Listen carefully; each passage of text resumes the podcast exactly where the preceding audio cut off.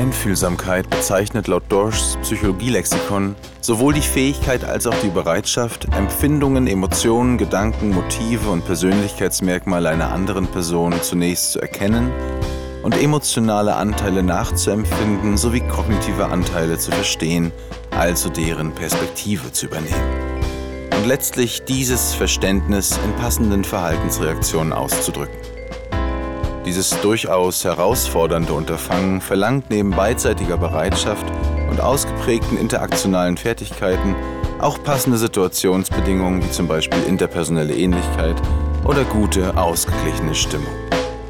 Den Gegenüber wahrhaftig zu sehen, dessen Wesenskern sichtbar zu machen, sowohl Bereitschaft, Fähigkeiten als auch die Schaffung optimaler Bedingungen ergänzen sich mit diesem Ziel im Gespräch mit ihrem Moderator, Edgar Einfühlsam. Und das war ja dann wohl mein Stichwort. Ich begrüße herzlich alle zuhörenden Personen. Ich treffe hier gerne verschiedene Menschen aus Kunst, Kultur, manchmal auch Politik oder Wissenschaft und spreche mit diesen über ihre Arbeit und alle daran gekoppelten Themen. Gerne möchte ich mit euch pro Podcast-Staffel etwas Kleines Gutes tun. In den Show Notes findet ihr einen Spendenlink. Am Ende jeder Staffel überweise ich die durch euch zusammengekommenen Gelder und einen Betrag, den ich selber spende, zu 100% an ein gezieltes Projekt innerhalb eines Vereins Vereins oder einer G GmbH. Für diese Staffel habe ich mir einen Partner der Arbeiterwohlfahrt im Mansfelder Land in Wernigerode rausgesucht, die sich gezielt stationär um Kinder aus schwierigen Verhältnissen kümmern. Wenn ihr Bock habt, checkt doch mal Folge 4 ab. Am Ende der Episode habe ich ein kurzes Interview mit der Einrichtungsleiterin geführt, damit ihr einen besseren Eindruck von der Tätigkeit der Institution gewinnen könnt und was wir mit dem Spendenziel so alles machen können. Vielen Dank für eure Unterstützung in einer dieser Form oder auch einfach nur für eure geschätzte Aufmerksamkeit. Gerne könnt ihr auch so gut sein und mir auf Instagram als Edgar Einfühlsam folgen oder bei Spotify, Apple und so weiter eine gute Bewertung in Form von 5 Sternen dalassen. Folge 22 zu Gast Josi Miller. Meine heutige Gästin ist DJ, Produzentin, großartige Sängerin und alle zwei Wochen mit Helene Fares im Podcast Homegirls mit super guten GästInnen im Talk zu hören. Nach einem Besuch in meiner damaligen Radiosendung und gemeinsamen Schnittenmümmeln mit Helene im Brotbox-Format, Klammer auf, für NichtkennerInnen unbedingt auf meinem YouTube-Kanal checken, Klammer zu, zelebriere ich nun Plauderrunde Nummer 3 mit Josi. Zusammen mit Stefan Heinrich bildet sie das Producer-Duo Import-Export, zu deren synthetisch streichelnden Klängen sowohl rhythmische Bewegungen als auch Wachträume im physischen Stillstand perfekt umsetzbar sind. Danke Josi, dass du dich erneut auf meine wilden Themensprünge eingelassen hast. Den Einfühlsamis, keine Sorge, ich nenne euch das erste und letzte Mal so, nun einen wohligen Genuss beim Reinkneckern der Episode. Ja, Hallöchen, meine lieben Freunde. Hier ist mal wieder euer Edgar Einfühlsam und heute darf ich äh, bereits nicht das erste Mal mit Josi Miller sprechen. Ich grüße dich und steige mies ein. In, Josi, hallo, schön, dass du da bist. In welches Rabbit Hole bist du als letztes gefallen? In welches Rabbit Hole? Oh, ich kann darüber nicht sprechen. Nicht? Nee. Aber zu peinlich, da, oder? Nee, es ist zu politisch. Ah, okay. Ähm, und das andere Rabbit Hole davor war Aliens. Ich bin tief rein in Alien Rabbit Holes und habe in oh, so einer geil. Gruppe beigetreten von Leuten, die sich alle dafür interessieren. Nachdem ich in gewissen Backstages gerne einfach mal in die Runde frage, ähm, wer denn glaubt, dass unsere Welt eine Simulation ist und mich dann an den Antworten diverser RapperInnen erfreue. Ähm, genau, bin ich ein bisschen tiefer reingedickt. Geil. Was sind da so deine Filetstücken an Antworten bisher gewesen? Naja, also es gab äh, ein, eine Person, die dachte, dass diese, dieser Fund letztens äh, von diesem Alien-artigen Ding, was bei der Tagesschau auch als Fund präsentiert wurde, dass das echt sei. Und ich bin ja. mir aber recht sicher, dass das sehr schnell widerlegt wurde. Meme-mäßig wurde daraus auch schon Kuchen gemacht und so. Ähm, also bist du im Bilde, dass da diese Alien-Figur oder dieser Abdruck gefunden wurde? Nee, sei mal so lieb und klär mich auf. Ich bin tatsächlich mies in, so. uninformiert. Naja, also ich glaube, gerade so auf, von amerikanischer Seite her gibt es ja immer mehr Bildmaterialien, immer mehr ähm, Menschen, die behaupten, ja, sie hätten es diesmal wirklich, hätten wirklich Außerirdische gesehen und so. Ja. Und dann gibt es halt auch immer mal wieder abstruse Funde und Himmelskörper. Und letztens hat sogar die Tagesschau über so ein alienartiges Ding berichtet. Ähm, und ich glaube, ohne dass ich das jetzt nochmal tausendmal nachgeprüft habe, dass das ganz sicher ein Fake war, weil kein Alien gefunden wurde. Ja. Genau, und da ist sich Rap einfach noch nicht einig. Aber ich möchte das jetzt auch nicht so. Möchte auch mal die, die, die Fahne für Rap hochhalten. Ja, ich finde es halt geil, dass du das so synchronisierst mit Rap irgendwie. Also das ist so, also erstens klingt es halt übelst nach Sommerloch, so ein bisschen. Das ist jetzt Frage, die Frage, ob das so die Good News Rubrik notwendig hat aktuell zur Ablenkung aller Schrecklichkeiten, so, die, die, die vorherrschen. Und dass du dann so voll interessiert bist, was, was die Rap-Welt die Rap dazu sagt. so. Ja, also das ist jetzt auch schon wieder ein paar Wochen her, ne? Das muss ja. man dazu sagen. Aber das liegt natürlich daran, dass ich in extrem vielen äh, Backstages rumhänge, wo Rap rumhängt und ich da ja. halt meine Fragen droppen kann. Ja, voll. Okay, krass. Ähm, Glaubst du denn an Aliens und an außerirdisches Leben?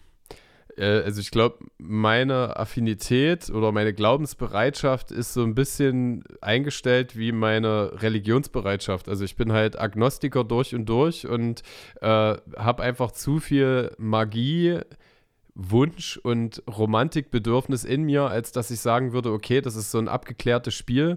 Und ich finde halt auch alles, was hier passiert, super magisch. Also ich finde es halt immer krass, äh, wenn Menschen sich noch mehr wünschen. Also, jo, warum, also ich sehe es halt bei meiner fünfjährigen Tochter, ich verstehe das, dass das geil ist, wenn Pferde auch noch Flügel und Hörner vorne drauf haben, ja.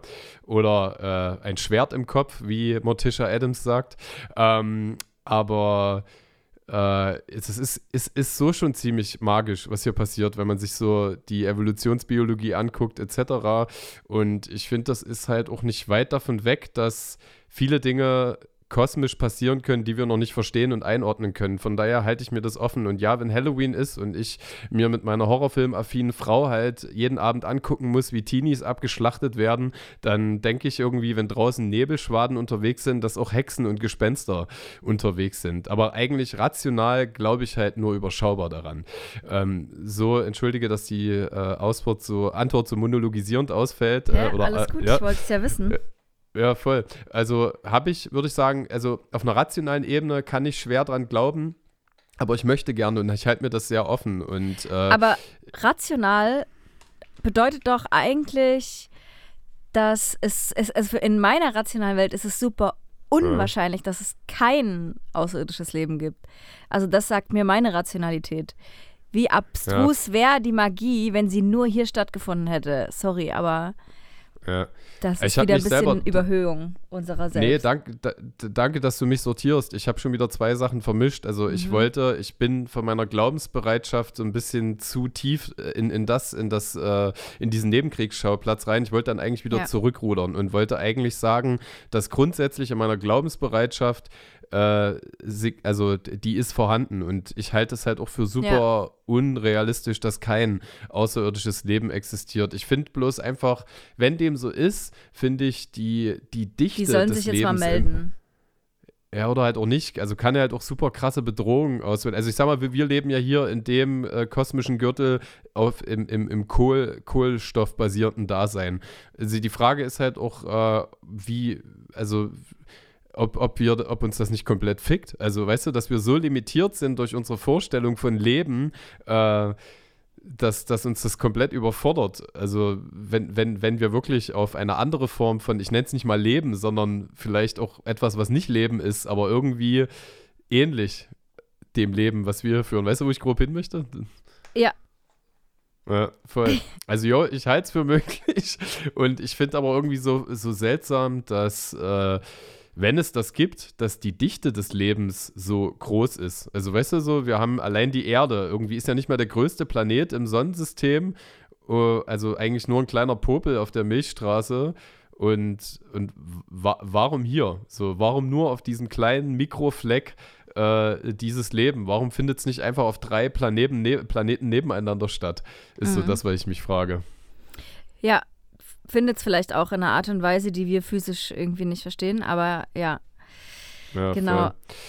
Willst ja. du in unsere Die Erde ist eine Simulation WhatsApp-Gruppe rein? Oh, krass, okay. Also das ist ja eine sehr exklusive Vor Ja, klar, auf sowas habe ich Bock. Mhm. Ähm, jetzt würde ich aber eine Gegenfrage stellen, wie wie ist denn so, wie ist denn so deine Affinität? Also, yo, du glaubst dran, das hast du gleich schon beurteilt. Bist du da sehr Science-Fiction-lastig? Also hast du da so Science-Fiction-Affinitäten, wo, wo du dich gerne einfinden wollen würdest oder eher so doch ein bisschen wissenschaftlicher?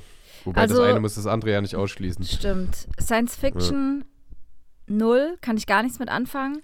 Ich bin mhm. auch die Person, die mit Fantasy und Science Fiction. Ich bin halt die Person im Freundeskreis, die dann so sagt, ja, Star Wars und Harry Potter und Herr der Ringe und so habe ich nie gesehen und alle sind so, was? Oh mein ja. Gott. Und ich, ja, das juckt mich einfach gar nicht. Aber ich bin äh, fasziniert von meiner eigenen Nichtigkeit im Großen und Ganzen und deshalb irgendwie auch am Weltraum und ähm, an dem ganzen kosmischen Geschehen und liebe auch so Planetarien. Wie sieht der Himmel gerade über Berlin aus? Und genau, also abseits der Milchstraße ähm, fehlt mir die Vorstellungskraft des mhm. ausdehnenden ähm, Universums, aber äh, bis dahin bin ich auf jeden Fall interessiert. Genau. Und äh, gleichzeitig aber genauso agnostisch wie du unterwegs, was so Glaubensfragen angeht. Mhm, ja, voll. Also ich mag eine Science Fiction, in der ich mich sehr wohlfühle, ist die Douglas Adams Welt per Anhalter durch die Galaxis. Das finde ich schon ziemlich funny. Das, wie war denn das? Genau, die müssen, die bauen da eine Straße, deswegen muss die Erde abgerissen werden. Und äh, mhm. die, also jetzt so aus humoristischer Sicht, die These, dass halt Aliens äh, äh, Dino-Knochen nur eingebuddelt haben, um Archäologen zu beschäftigen. Also weißt du, dass alles so determiniert ist von, von irgendeiner anderen Spezies, das, das holt mich humoristisch ab. Ähm, aber prinzipiell äh, empfinde ich da auch so eine so eine mich überbordende Romantik. Also ich letzt, vorletzte Folge wurde ich, glaube ich, so ein bisschen ausgelacht, als ich gesagt habe, äh, ich stehe manchmal wirklich mit einem Tee auf dem Balkon gucke den Mond an und manchmal gucke ich den Mond an und der ist für mich gegeben und manchmal flasht mich das so wirklich, als ob mir irgendwer was in diesen Tee gemischt hätte. Ja. Äh, und, und komme überhaupt nicht mehr klar. Äh, wer auf, hat dich da, diese Tatsache. Wer hat dich da belächelt? Ich glaube, die haben mich da so ein bisschen äh. Das war eine Folge mit MCE aus Leipzig und Juno 030. Die ist auch aus äh, Berlin, aber die haben mich, ja. glaube ich, liebevoll belächelt. Ich weiß. So, das war, Liebe Grüße auch. Äh, ja, voll. Ähm, nee, aber ähm, das kann ich total nachvollziehen. Also, ja, ich so Sternbeobachtungen und den Mond faszinierend findet. Also, ich habe auch am, am Bett so ein Fernglas, wo ich wechselseitig Nachbarn und den Mond beobachte. Das ist genau ja. mein Ding. Geil. Ja, ja ich versuche das immer so ein bisschen zu analysieren, weil, also ich, ich, mm, ich finde mich auch ab oder habe eine Solidarisierung mit meiner eigenen Unbedeutung oder Gewöhnlichkeit im kosmischen Kontext äh, schon lange vollzogen.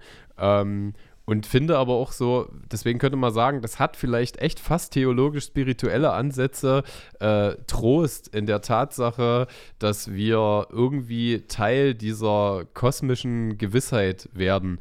Gerade in Momenten, was, du hast es so ein bisschen angeteased, ich werde es auch nicht hinterfragen, was das erste Rabbit Hole war, aber wenn ich mich drei, vier Tage tatsächlich zu sehr mit den aktuellen Unstimmigkeiten gesamtgesellschaftlich auseinandersetze, auch in einem Lösungsbedürfnis heraus, komme ich natürlich auch nur eingeschränkt zu Ergebnissituationen.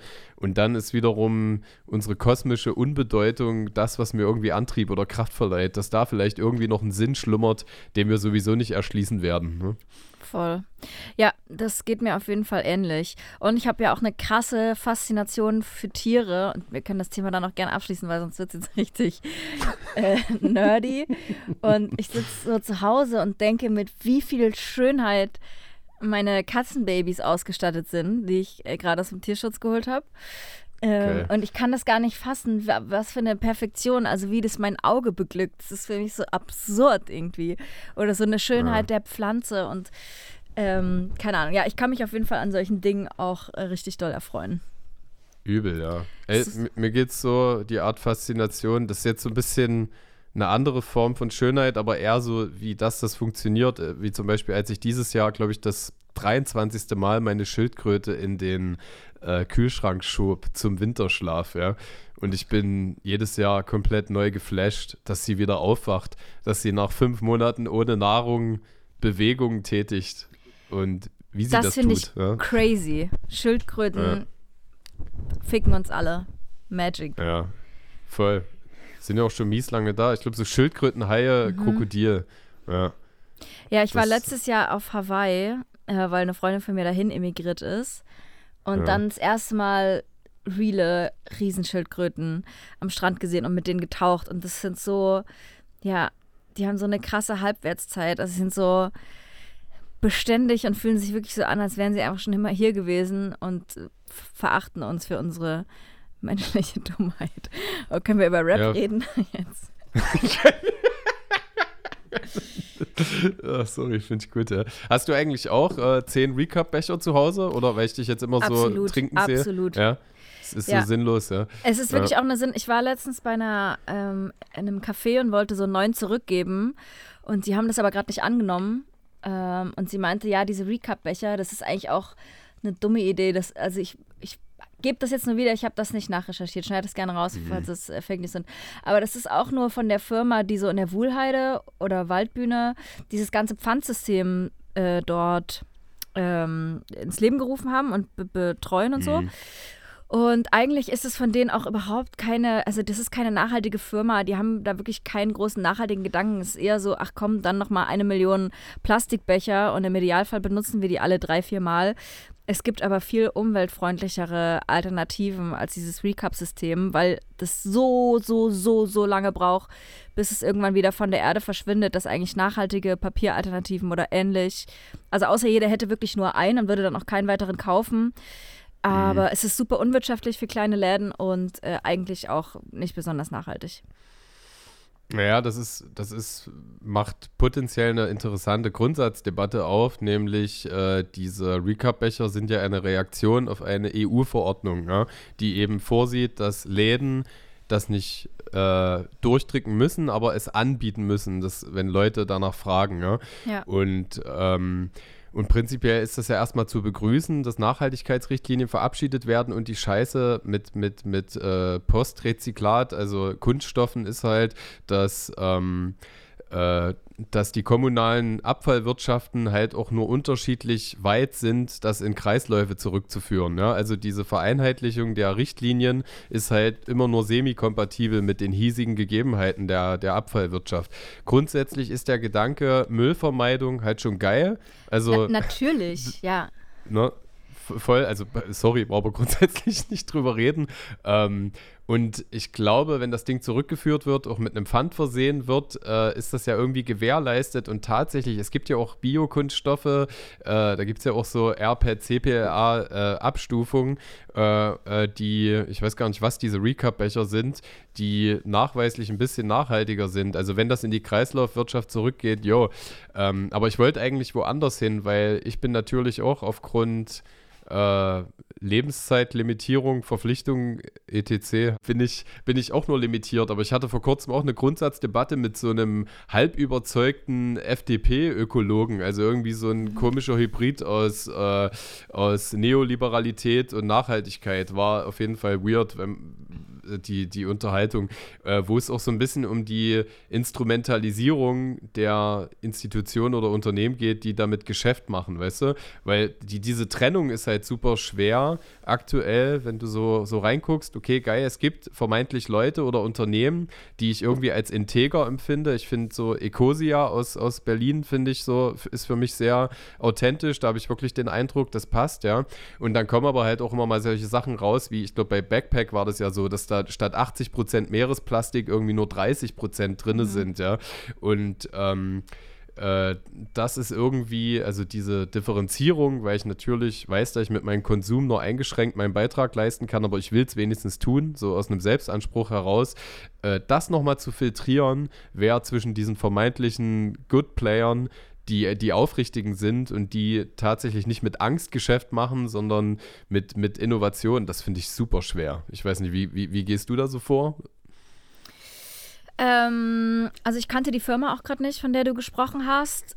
Genau, und ich glaube, im Prinzip muss man das von Fall zu Fall sich halt anschauen und man muss sich damit mhm. beschäftigen. Äh, aber ja, ich habe da jetzt gar keine pauschale Antwort darauf, weil ich immer von ja, schaue, wem kann man vertrauen, was kann ich mit meinem Gewissen vereinbaren und letztendlich natürlich trotzdem äh, ganz unperfekt bin in meinen eigenen, im Ausführen meiner eigenen moralischen Vorstellungen. Voll. Ja, gut, aber also ich, ich schätze mal, da wirst du vielleicht artverwandt wie ich einfach sagen, es gibt einen tagesaktuellen Stand an Wissen.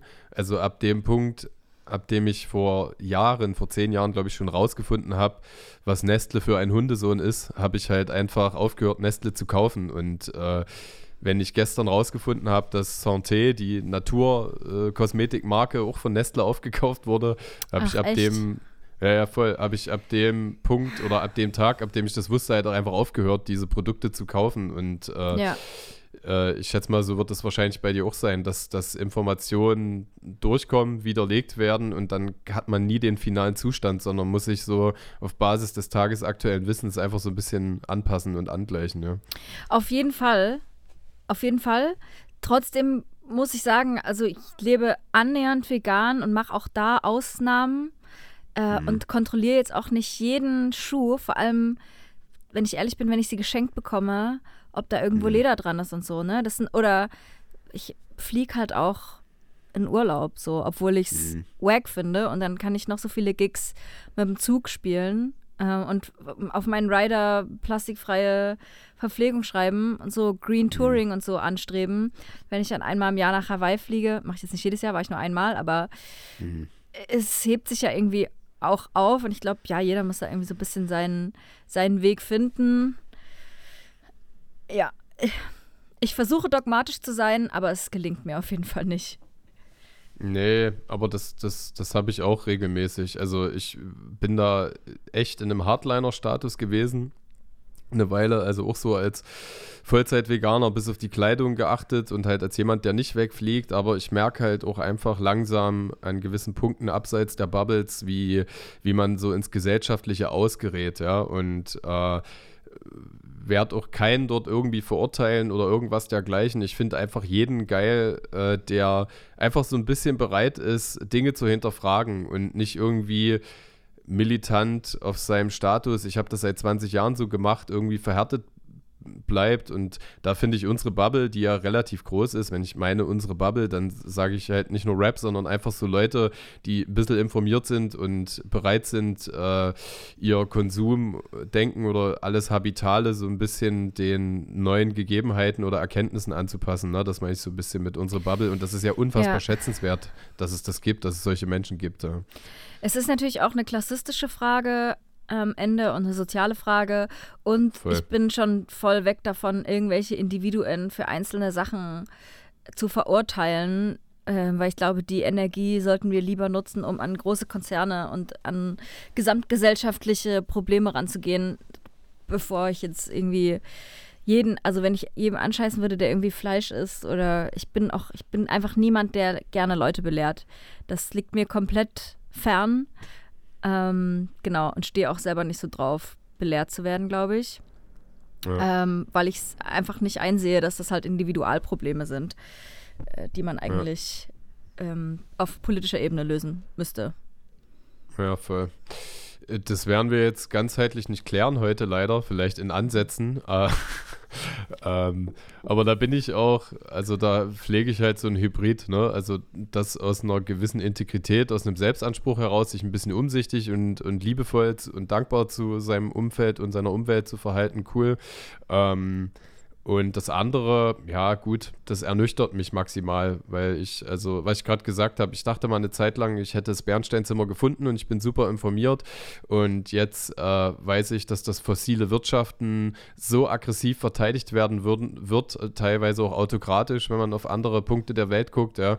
Und das aber, also ich weiß nicht so richtig, wo, wo wir da stehen, aber auch die, die gegnerische Interessengemeinschaft, äh, also das nicht fossile Wirtschaften, gar nicht mal so aus einer moralischen Haltung heraus äh, passiert, sondern einfach aus der Haltung heraus, wo diese Bodenschätze nicht vorhanden sind, ja. Und das, äh, ich sehe da auch oder habe den Wunsch da einer politischen oder strukturellen Veränderung, aber äh, ich weiß halt, wie, wie minimal mein Wirkungsgrad da ist, sodass ich fast schon gerade wieder gegensteuere. Also jetzt nicht wieder zum egoistischen Arschloch zu werden, sondern meine redu oder überschaubare Lebenszeit irgendwie da nicht so viele Hoffnung aufzubauen, dass sich das maximal ändert.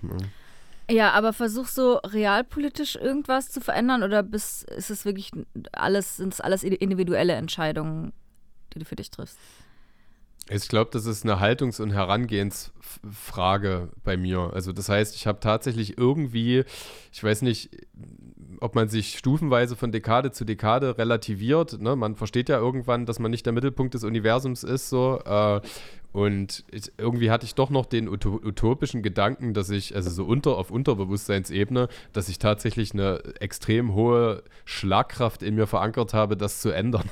Allein indem ich es positiv vorlebe und mhm. konstruktive Gespräche dazu führe. Ne?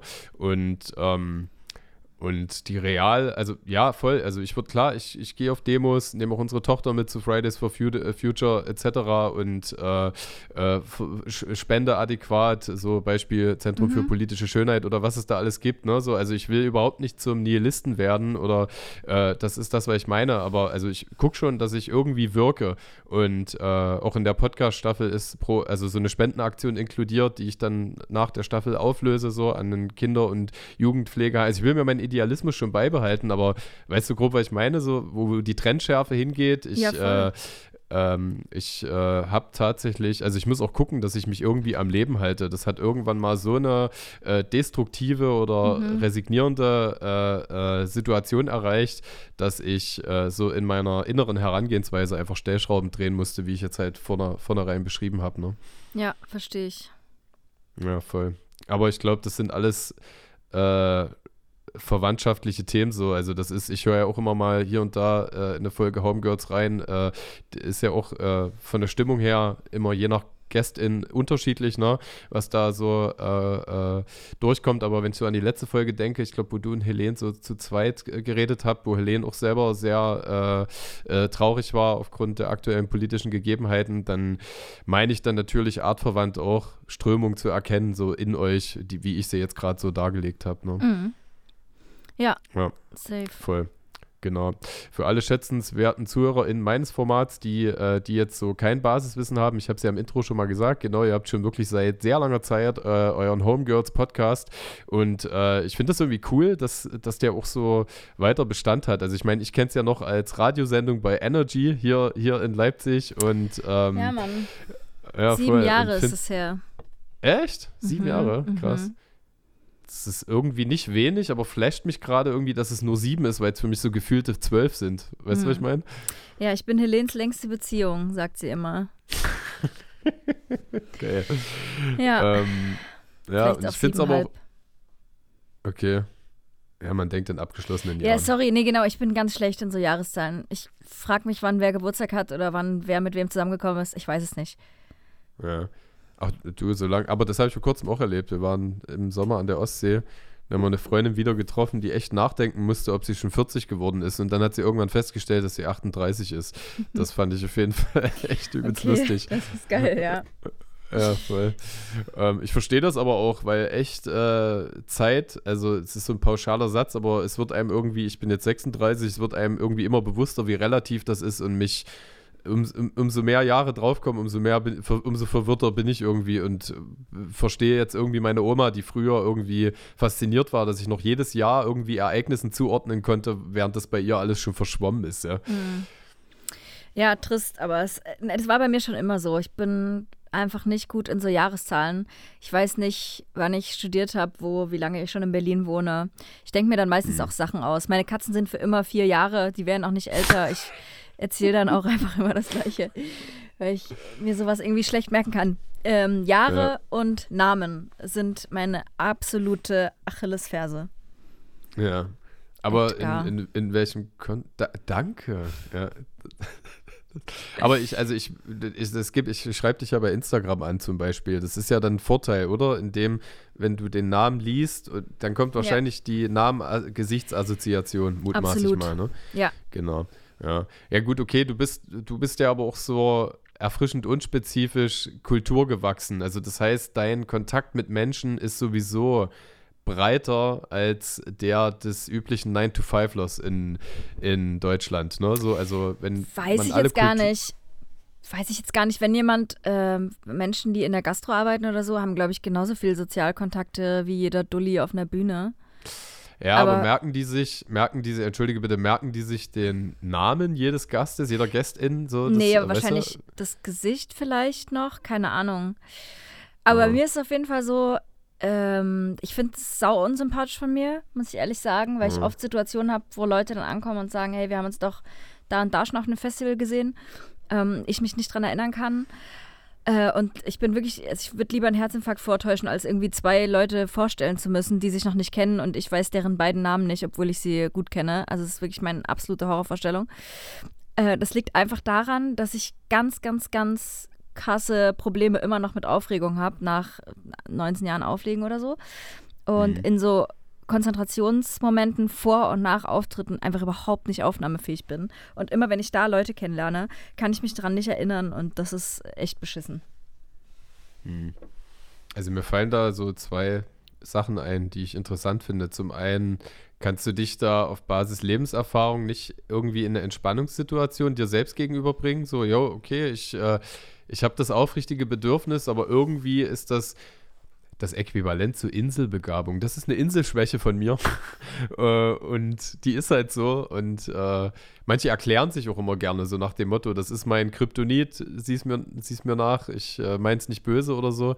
Aber da hast du irgendwie doch noch so etikettebedingt oder höflichkeitsbedingt irgendwie eigentlich den Anspruch in dir, schätze ich mal, das trotzdem ja, können zu wollen. Weil das übelst unsympathisch ist. Ich finde es auch bei anderen Leuten unsympathisch, wenn man sich schon dreimal vorgestellt hat und die wissen trotzdem nicht, wie man heißt oder so weil es ja. hat schon auch was mit einer Art von Aufmerksamkeit und Respekt zu tun. Und deshalb erkläre ich das immer, dass das kein fehlender Respekt ist oder irgendeine Überheblichkeit, ja. sondern einfach eine geisteskranke Aufregung, die ich habe jetzt auch aufgehört, das darüber nachzudenken, weil es ist jetzt 19 Jahre nicht weggegangen und ich finde mich jetzt auch damit ab, dass ich vor jedem Gig denke, oh, wenn jetzt was ganz Schlimmes passiert, das wäre wirklich toll, weil dann könnte ich einfach nach Hause fahren und mich ins Bett legen. und ja, Genau, ich habe viele Sachen probiert. Ich habe viele Sachen probiert. Ist auch okay, vielleicht braucht man das auch für die Aufmerksamkeit und ähm, für Konzentration auf der Bühne, für Adrenalin. Kann sein. Ich habe das immer, wenn, wenn ich mich vorstellen muss. Wir haben im beruflichen Kontext kommen wir manchmal in sehr großen Runden zusammen und dann hasse ich das, wenn das so über 10 oder 15 Leute auf mich zugeht. Und dann habe ich immer, ich weiß nicht wieso, ich habe dann ein übelstes Herzklopfen, während ich dann spreche, geht das weg, aber es ist einfach, es ist noch so kindheitsbedingt konditioniert. Ich weiß noch, so, wo das so schulklassenmäßig war, wenn man sich vorstellen musste oder irgendwas sagen musste oder dran war in der Runde. Mhm. Und es ist einfach nur, äh, es ist konditioniert, kann, kann man sagen. So. Fühle ich. Und ich äh. was, was machst du da oder was, was, was geht dir da durch den Kopf? Also, welche Ängste hast du da? Wahrscheinlich mich irgendwie zu, zu blamieren. So. Also ich habe immer, ich habe immer Angst, äh, irgendwas falsch zu machen oder so. Also ich denke, ich denke auf jeden Fall, also ich habe in mir tief verankert, ich bin irgendwie so ein, ähm, ja, so ein Mängelexemplar irgendwie. Also irgend, irgendeinen Scheiß werde ich schon verzapfen, so ein, so ein chronisch schlechtes Gewissen. Ich relativiere das dann immer so ein bisschen damit, das hilft, indem ich mir auf einer Gedankenebene bewusst mache, keiner macht sich gerade Gedanken über mich. Also die meisten Leute, also in dieser Runde, ich nehme mal dieses Beispiel, in dieser Runde, jeder denkt einfach gerade, also vielleicht guckt mich maximal einer an, äh, jeder in dieser Runde denkt gerade eh darüber nach, was er sagen wird. Also und äh, mhm. die Relativierung meines eigenen Ichs, jetzt gar nicht auf eine unwertschätzende Art mir gegenüber oder mir selbst gegenüber eine, eine des despektierliche Art, die kann das ein bisschen beruhigen, tatsächlich. Ja. Ja, ja könnte man wahrscheinlich mit Verhaltenstherapie ran, wenn es dich belastet. Ich habe äh, eine Therapie abgeschlossen aktuell. Das ist im Grunde genommen meine vierte glaube ich, inzwischen so. Das ist, äh, die ging jetzt so zwei Jahre, ist so eine Reaktion auf massive Panik- und Angstattacken innerhalb der Pandemie gewesen. So ist also halte ich auch nicht hinterm Berg. So habe ich in meinen Formaten auch schon drüber gesprochen, äh, auch teilweise auch manchmal mit professionalisierten Gästen aus dem Bereich, weil ich das interessant finde. Und ich finde es super faszinierend, wie mein Therapeut, der hat mich dann auch so die letzten sieben, acht Sitzungen so darauf gedrängt. Sie kommen ja super klar im Leben, ja. Und ich verstehe auch, dass er das machen muss, weil es gab eine zweite Verlängerung und er hat auf seiner Warteliste sicherlich Leute, die in ihrem Leben echt nicht klarkommen. Also äh, mhm. äh, das ist ja immer die, die, die, die Krux in der Abstufung von, von individualisiertem Elend. So, jeder Schmerz ist subjektiv vollkommen legitim und ich fühle auch mit jedem mit, so wenn du mir jetzt oder jemand anders mir von seinem Pain erzählt, würde ich den nie in Relation zu einer schlimmeren Lebensrealität stellen. Aber es ist halt irgendwie krass, wenn man merkt, äh, so dass nach der Therapie sogar hoffnungsloser sich anfühlen kann als vor der mhm. Therapie. Weil, weil du kannst dich ja noch illusionieren am Anfang, dass äh, dass du echt Dinge irgendwie so bewerkstelligen kannst. Also oder Dinge noch so romantisch verklärt sind. Geil, am Ende der Th Therapie habe ich irgendwie Einsichten, aber tatsächlich finde ich, dass man, und das ist auch jetzt nicht, nicht nichts Niederschmetterndes, was du jetzt meintest mit diesem nach 19 Jahren, ich bin immer noch so, ähm, dass man irgendwann echt feststellt, dass das dein Fundament ist und dass du das Fundament nicht änderst, sondern dass du deine Art, mit diesem Fundament umzugehen, nur ändern kannst. Und ja, mehr, mehr hast du eben nicht zur Wahl. Hast du mal Antidepressiva versucht? Oh, sträube ich mich so ein bisschen. Also, ich, keine Ahnung, ich kenne viele Menschen aus meinem näheren Umfeld. Das ist ja auch irgendwie faszinierend, dass, wenn dieses Thema lang, lang nicht existiert hat. Und jetzt kenne ich so viele Menschen, die ähm, die verschiedene Formen von Serotonin, Anti-Aufnahmehämmer etc., wie das alles heißt, äh, äh, heißt, äh, aber da wollte ich mich ein bisschen gegen sträuben. Ich wollte mich auch immer mhm. gegen die ADHS-Diagnose äh, sträuben. So, meine Frau ballert mich aber halt auch, weil die auch aus dem Bereich kommt, jetzt in letzter Zeit regelmäßig mit Videos voll. Und äh, es ist halt faszinierend, wie ich dann so in diesen Tests und so fast so auf 98, 99 Prozent über Übereinstimmung liege. Mhm. Ähm, ich habe immer so eine kleine Abneigung, weil ich schon so pathologisiert gewesen bin mein Leben lang. Ich hatte auch krass Asthma und Schwerbehindertenstatus als Kind und so. Ähm, ich hatte äh, auch Asthma.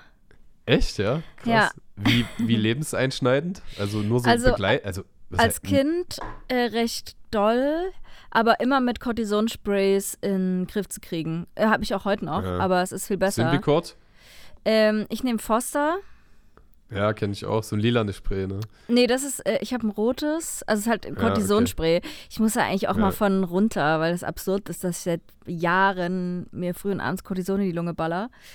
Ähm, genau, und dazu aber das ist nicht aber schlimm, das wird nicht, das wird nicht so resorbiert, wie wenn du es jetzt über, über Abdome-Regionen aufnehmen würdest. Also es ist, mhm. glaube ich, es hat keine sekundären großen Schäden oder so. Ja, ich, also ja, voll. Ich nehme mir mhm. seit langer Zeit vor, mich da wieder mal mit zu beschäftigen.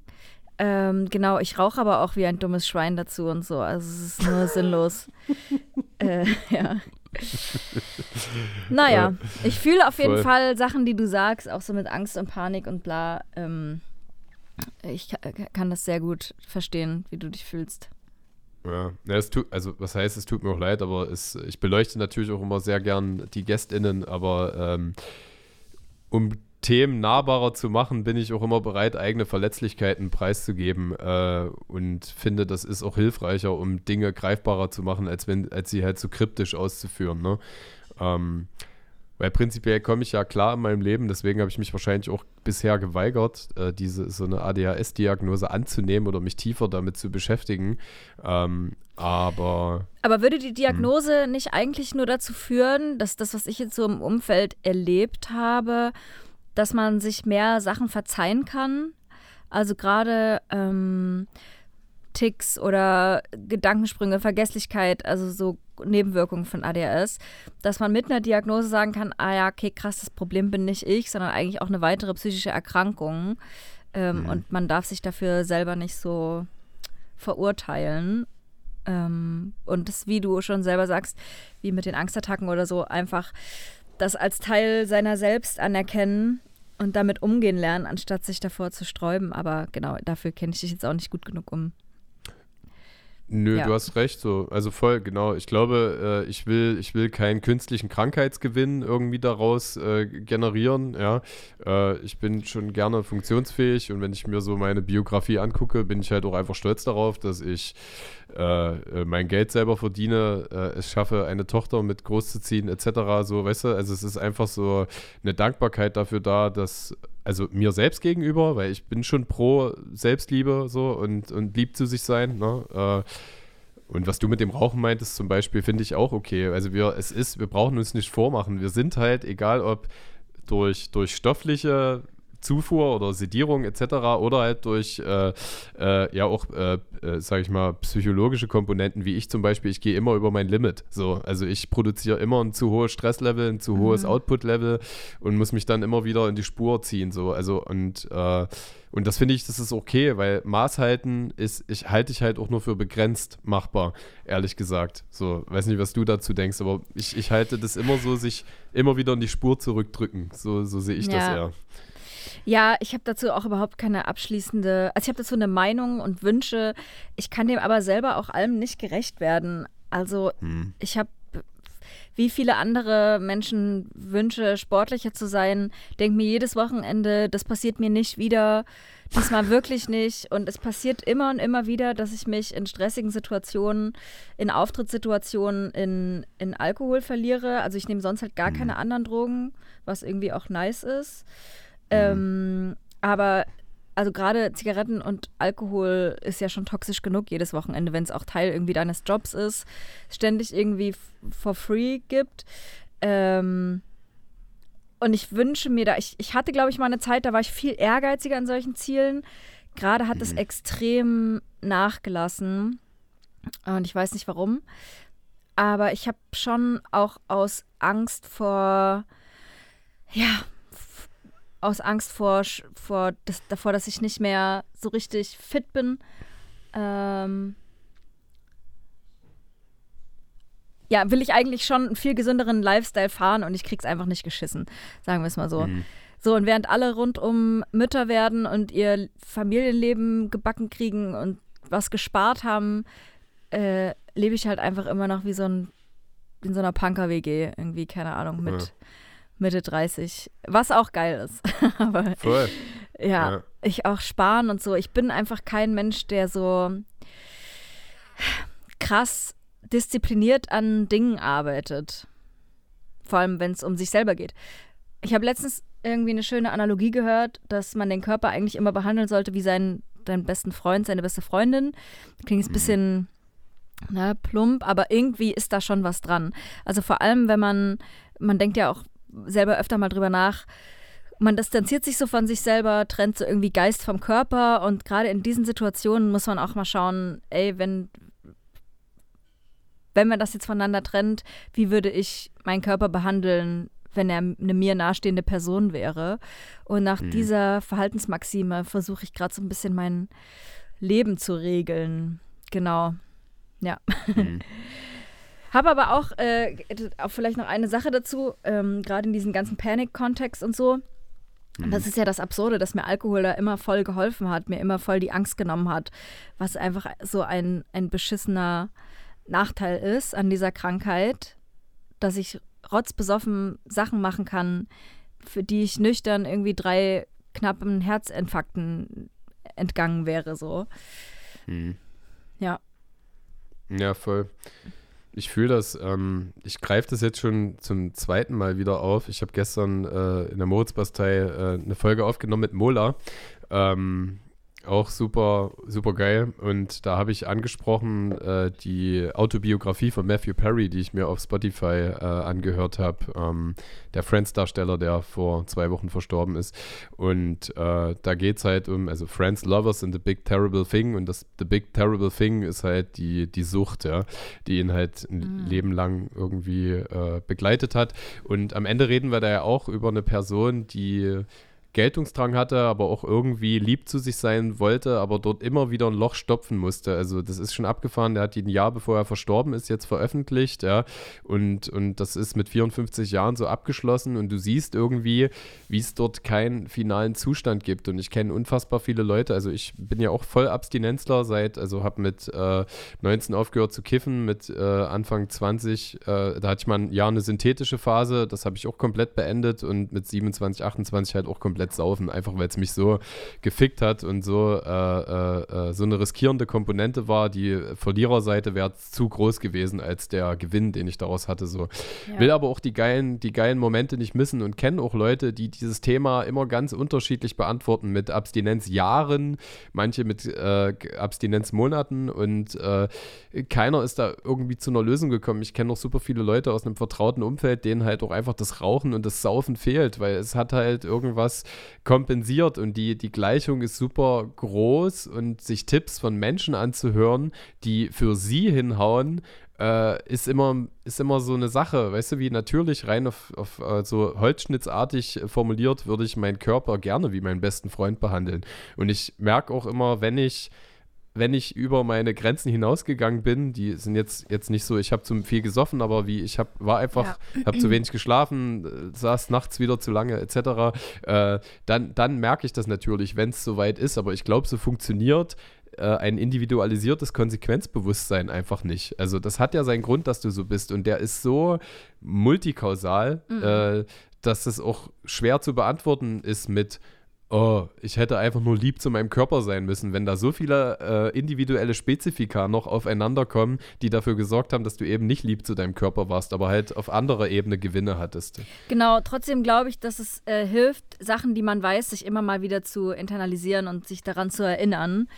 Ja. Ähm, und das, das versuche ich, versuche mir dann öfter die Gefühle vorzustellen, die ich hatte in einer Situation, wo ich mich überarbeitet oder betrunken habe und so, ähm, mhm. mir das vorzustellen und dann abzuwägen, will ich das jetzt nochmal oder nicht. Und manchmal hilft es, manchmal nicht, aber klar, es ist alles super individuell, wie du schon sagst. Ja. Voll.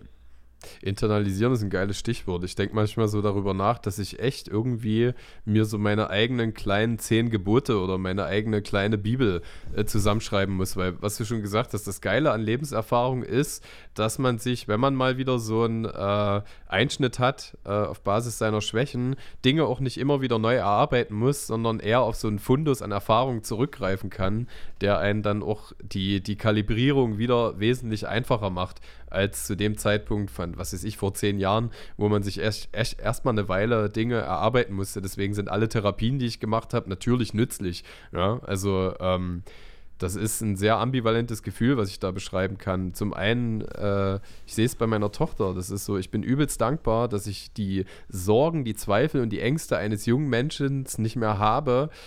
Aber hä, es kommen ja da neue und andere Subtilitäten auf einen mhm. zu, die man so, also, weißt du, so, und dann ist es so eine Gewissheit, oh krass, äh, ich weiß nicht, wie, also man muss immer wieder neue Energie schöpfen und mobilisieren, um diese neuen Fragen aufzuarbeiten. Und ich wette, in 15 Jahren ist mir die Gesundheit heut, gibt es dann auch wieder andere neue Fragen, die halt auf, den, auf diesen Erkenntnissen basieren. Klar. Ja, voll. Ja, die großen ja. Fragen. Übelst, ja. Tut mir leid, dass wir immer noch nicht über Rap geredet haben. Ähm, ja, ist okay. Ist okay. Ja, danke. Ähm, genau, ich wollte eigentlich, ich mach mal weiter mit dem, mit dem Poddy von euch. Ich finde es halt übelst geil, ähm, wenn ich so die Veränderung einfach sehe. Also das heißt so, dass das äh, äh, die Couleur eurer GästInnen hat sich schon so ein bisschen verändert und ist ja normal, man verändert sich selber, auch das mediale Interesse wird irgendwie auch breiter und äh, äh, ich wollte dich mal fragen, wie das so ist, wenn du jetzt, äh, das sind ja auch echt geile Gäste gewesen, so die, wisst ihr, so ihr redet mit, äh, mit Herbert Krönemeyer, mit krassen Schauspielerinnen etc. und habt eigentlich schon äh, mal, ja, also irgendwie auch mit UntergrundrapperInnen angefangen und ähm, meine Frage an dich ist so ein bisschen, wenn du mal so positiv resümierst äh, aus den aktuellen Gegebenheiten, ähm, äh, wie sich das so anfühlt, wenn du manchmal so diese, diese alte mikromediale Welt vergleichst bei, im, im, im Homegirls-Kosmos mit dem, was, was ihr jetzt macht. So, was, ähm, äh, wie fühlt sich das an? Also, ich habe dazu auch ein zwiegespaltenes Verhältnis, weil hm. ich fand halt diese Gespräche mit Rappern, vor allem auch so Leute, die jetzt nicht so super viele Interviews geben oder auch nie irgendwie eine kritische Frage gestellt bekommen, immer extrem bereichernd und spannend. Mhm. Äh, und wir haben mehr und mehr auch Gäste, wo ich dann richtig irgendwie rein recherchieren muss, die man halt so komplett kennenlernt. Ähm, was natürlich auch super spannend ist, weil sich mein eigener Horizont extrem erweitert hat seit dem Podcast. Also weil wir so viele verschiedene Lebensperspektiven aufgezeigt bekommen haben. Und ich habe auch nochmal ein ganz anderes Empathiegefühl bekommen, irgendwie, glaube ich, für, für so Straßenrap und so. Ähm, so klassistische Fragen, die ich mir vor dem Podcast, aber da war ich auch noch viel jünger, gar nicht so krass ähm, gestellt habe und auch warum Statussymbole Statussymbole sind und so. Ähm, aber ja, ich meine, wir haben das Feld erweitert, weil wir schon echt super viele Leute aus dem Musikbereich da hatten. Manchmal wissen wir auch gar nicht, mhm. wen wir noch anfragen sollen. Und es gibt auch einfach Artists, die geben keine Interviews. Da müssen wir jetzt auch nicht zum zehnten Mal anfragen. Äh, gleichzeitig sind wir ja ähm, bei Sony unter Vertrag. Und mhm. äh, deshalb bilden wir auch einfach eine musikalisch größere Bandbreite Bandbreite ab. Und man lernt natürlich in der Branche auch immer mehr Leute kennen, die man spannend findet und dann auch einladen will. Und äh, ja, so jemand wie Herbert Grönemeyer, das ist natürlich, also meine Eltern waren, glaube ich, noch nie so stolz auf mich. so, da mussten die Nachbarn alle am Dorfteich zusammenkommen und sich die Folge anhören, mäßig. Geil. Ähm, und es ist natürlich auch ultra bereichernd, mit solchen Menschen, mit solchen Musikern, mit so einer langen Legacy und Erfahrungen sprechen zu können. Und wir holen uns da ehrlich gesagt auch oft so Lebenstipps ab. So, wie mhm. geht man nach Jahren damit um, vulnerable Texte zu machen? Wie geht man mit Hass um? Keine Ahnung, ne? Es ist einfach ein übelst schöner Austausch, wenn man Leuten begegnet, die irgendwie gar nicht aus der eigenen Sparte kommen. Ja. Ja, voll. Oh, ich erinnere mich so ein bisschen, also wenn ich jetzt so an Praxisbeispielen orientiert äh, äh, fungieren mag, äh, als wir vor, ich glaube, vor anderthalb Jahren oder so mal im Studio bei euch waren, als wir so mit Alex und, und Hendrik gesprochen hatten, ähm, ich glaube sogar in dem Studio, in dem du gerade mhm. sitzt. Ja. Ähm, Genau, äh, dass äh, du da mal kurz erzählt hattest, ihr hattet ja auch mal die No Angels, glaube ich, zu Gast oder so, ne? Mhm. Dass so jemand wie, wie Nadja, wenn ich mich recht entsinne, mhm. quasi schon fast die krassere Straßenlegacy hat als manch, äh, manch vermeintlicher Street-Rapper, so als Auf ein Beispiel. Auf jeden ne? Fall. Nadjas Geschichte war einfach komplett crazy oder ist komplett crazy. Und dass die No Angels wirklich alles andere als Engel sind, hat sich da so krass rauskristallisiert. Alles so spannende Persönlichkeiten, die so viel zu erzählen haben. Äh, sie hat auch so eine geile Gesellschaftskritik in Bezug auf so Drogen- und Alkoholverherrlichung und so. Also so wirklich dieses, du gehst auf eine Party jedes Wochenende und das Normalste ja. der Welt ist, dass du kostenlos überall Suff bekommst. Und ja. damit provoziert wird, dass ähm, einfach eine, äh, äh, dass die Leute sich enthemmt verhalten auf so komischen Businesspartys. Also ich fand alles, was sie gesagt haben, mega spannend und sie ist eine sehr krasse, starke Person. Mhm.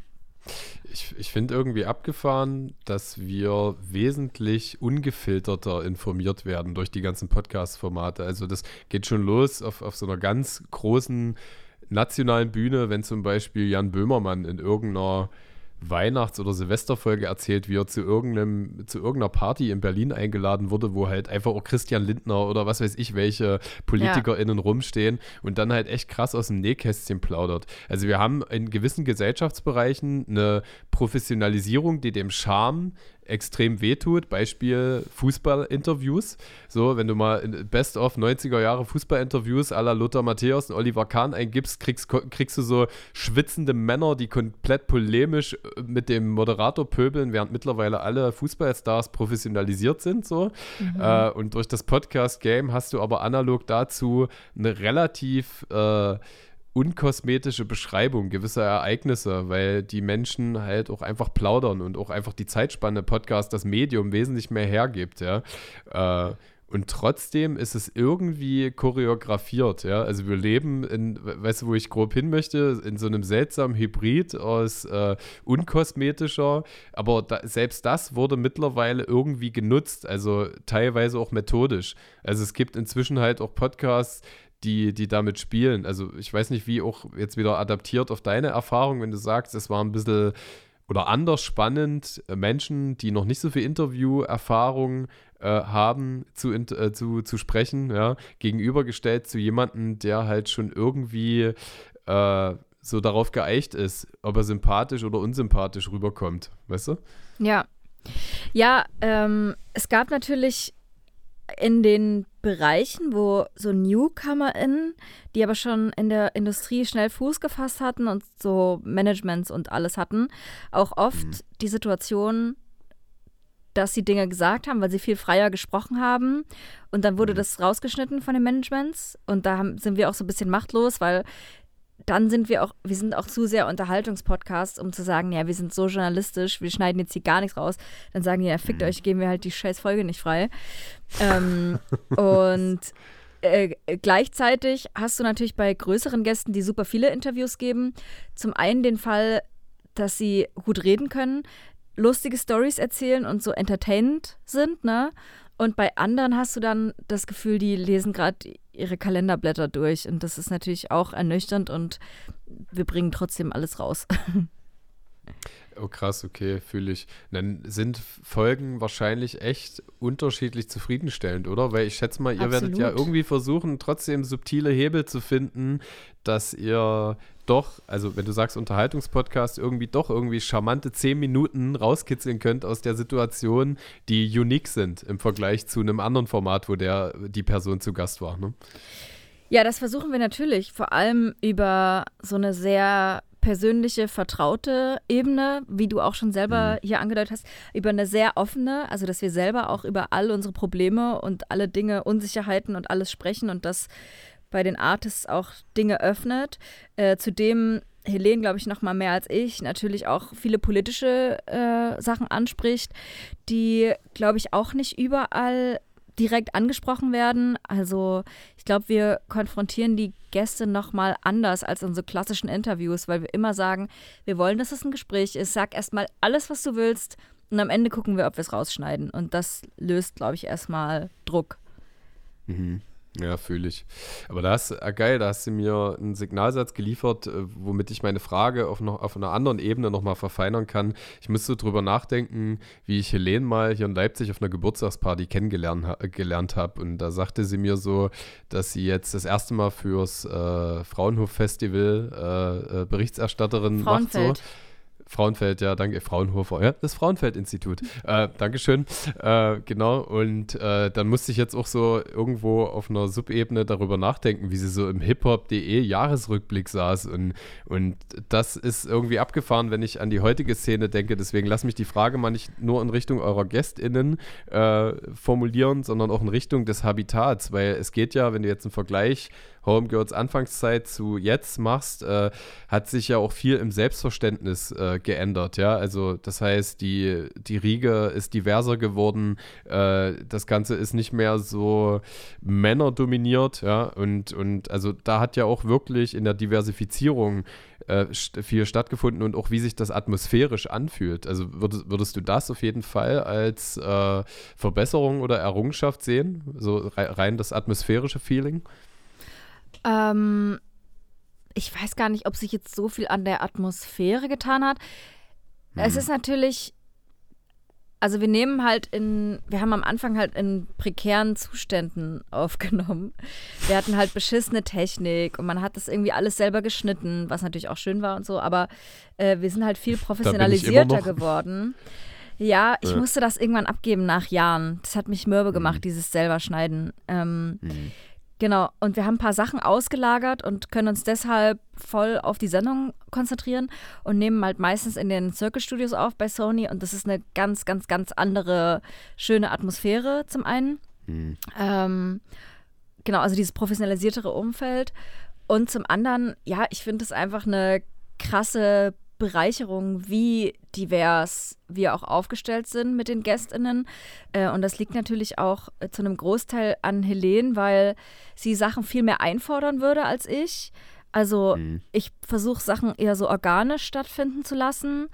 Ähm, und wir haben uns aber darauf geeinigt, auch einfach direkt zu gucken, okay, äh, jetzt hatten wir in zwei Sendungen Männer, jetzt müssen auf jeden Fall irgendwie Flinter-Personen, wir wollen eine queere Perspektive, eine migrantische Perspektive mhm. abbilden.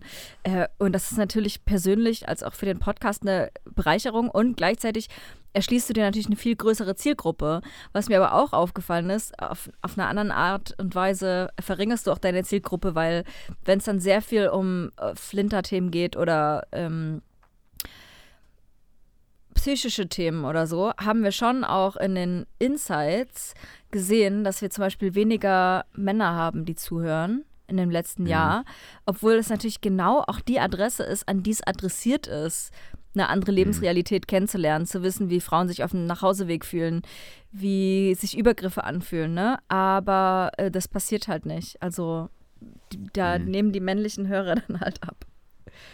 Ja, ich, du hast in Formaten mit GästInnen natürlich weniger äh, Konsistenz oder Kontinuität. Ich merke das auch in dem aktuellen Format. Also wir sind jetzt so zusammen über, über Folge 20 irgendwas gerade.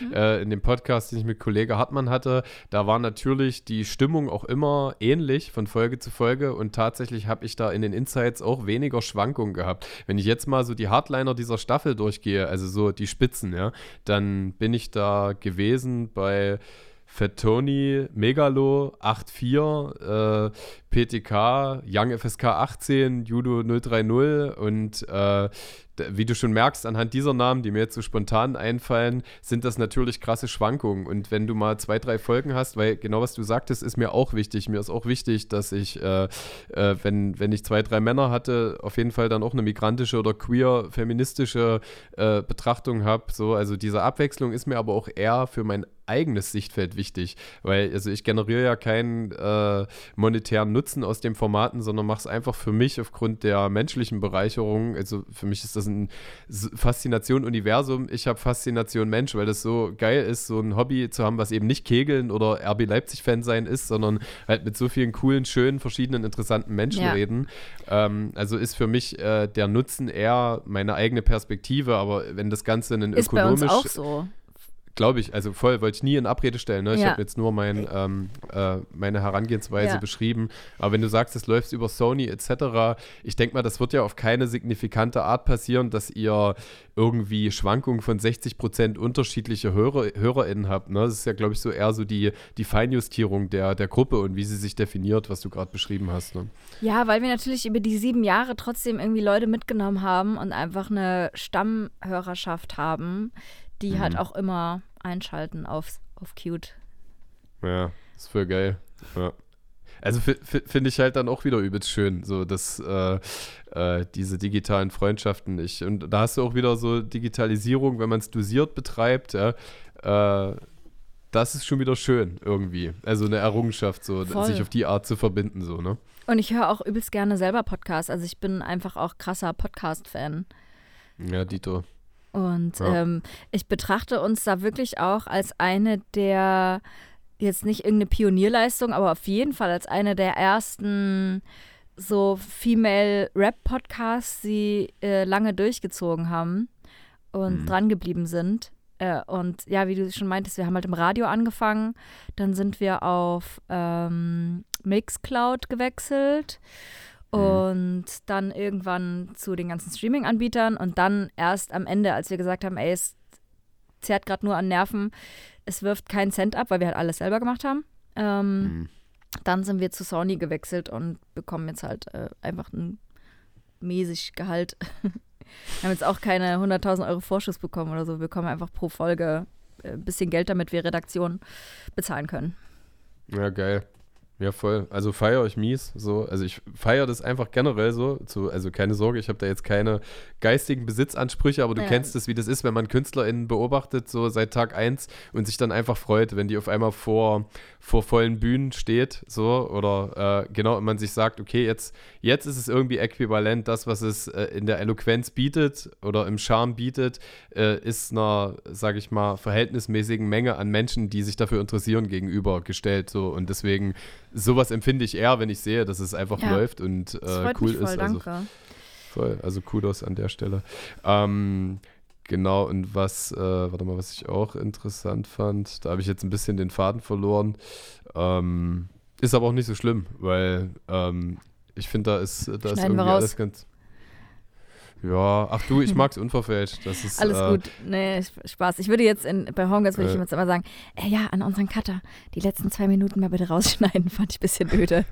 ja. Ach so, ja, ja, stimmt, okay, sowas. Ja, doch, doch, das, das habe ich anteilig auch mal gehabt. Also, aber es ist ganz selten, dass ich so zwei, drei Minuten habe, wo ich sage, äh, ähm, das ist irgendwie äh, oder so. Also das ist meistens, finde ich es auch okay, auch die äh und n und die sinnierende Momente und unfertige Gedanken äußern, die man dann wieder revidiert, finde ich eher spannend, ja.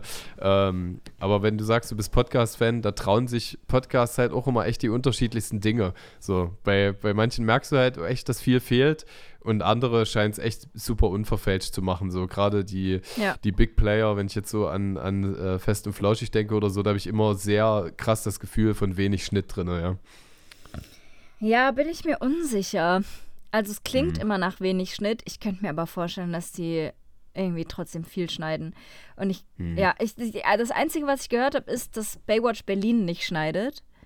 Mhm. Ähm, keine Ahnung, ob das stimmt, so aus Insiderkreisen.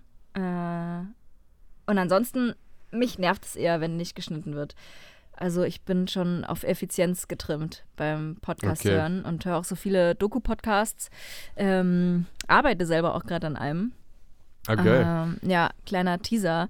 Ich mache das erste Mal ähm, mit, mit Alex zusammen ein Doku-Format. Geil. Als Podcast, genau. Und deshalb höre ich gerade so viele äh, ja, Quer-Podcasts äh, zu allen möglichen Themen im Doku-Format. Und da, da will ich brauche ich es auch einfach spannend und ja, kurzweilig. Geil. Ja, was sind so deine gängigen drei Lieblingspodcasts, so tagesaktuell, wenn du jetzt so aus dem FF droppen müsstest? Mhm. Also, äh, ich höre schon viel so die Podcasts von, von Zeit. Also, mhm. was jetzt und ähm, was haben die noch? Ähm, alles gesagt ist zum Beispiel auch so ein Zeit-Podcast. ich immer den, den da mache ich immer gern einen Witz so mit, mit, mit GästInnen, die, die lange da sind, so mit, mit, äh, mit ah. äh, Tobi, Tobi, mit Panikpanzer hatte ich das so, wir haben gesagt, das fanden wir machen mal alles gesagt Folge oder so. Ich äh, sind wir dann, ich glaube mit zweieinhalb Stunden war das für mein Format auch ziemlich lange oder so, aber das ist, dafür braucht man echt äh, Durchhaltevermögen, so eine komplette Folge zu junken, ja.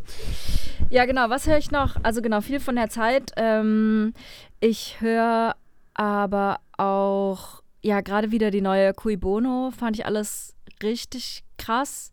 Der hat eine mhm. Folge, eine Staffel gerade über Mesut Özil gemacht. Ah, ähm, ah, krass. Super spannend, obwohl ich auch echt keinen Nerv für Fußball habe, äh, ist es auf jeden Fall richtig gut geworden. Und äh, Geschichten aus der Geschichte höre ich viel. Oh, den höre ich auch, ja.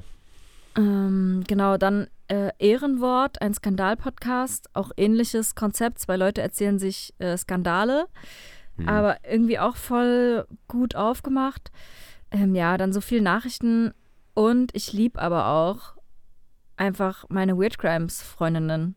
Also wie geil ja. ist Weird Crimes? So mega. Vor allem für mich als Person, die mittlerweile gar nicht mehr so viel mit so blutrünstigen Sachen anfangen kann. Also ich war auch mhm. mega der Horrorfreak. Äh, mhm. Horrorfilm-Freak und alles, was True Crime. Bin ein bisschen sensibler geworden, was mich mhm. nervt, aber ich habe mich damit abgefunden. Und für diese Person finde ich äh, Weird Crimes einfach den besten True Crime Podcast, weil er ja nicht so spe spezifisch in Gewalterzählungen ähm, reingeht. Ja. ja.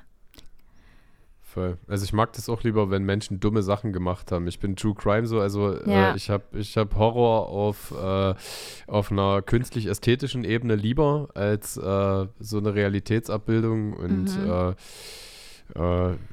Äh, äh, habe jetzt gerade, bei mir schwankt das immer so ein bisschen. Also ich feiere gerade super von Elena Kruschka dieses Mensch-Format. Äh, mhm. Da sind auch, weiß nicht, ob du das schon mal gecheckt hast, so, da äh, äh, konsolidiert sie auch über mehrere Folgen immer Biografien. Es gibt zum Beispiel drei mhm. Folgen über Tic-Tac-Toe, aber auch fünf Folgen über Gerhard Schröder, Kim Kardashian wird aktuell mhm. beleuchtet und das sind auch, also nochmal die ganze Biografie.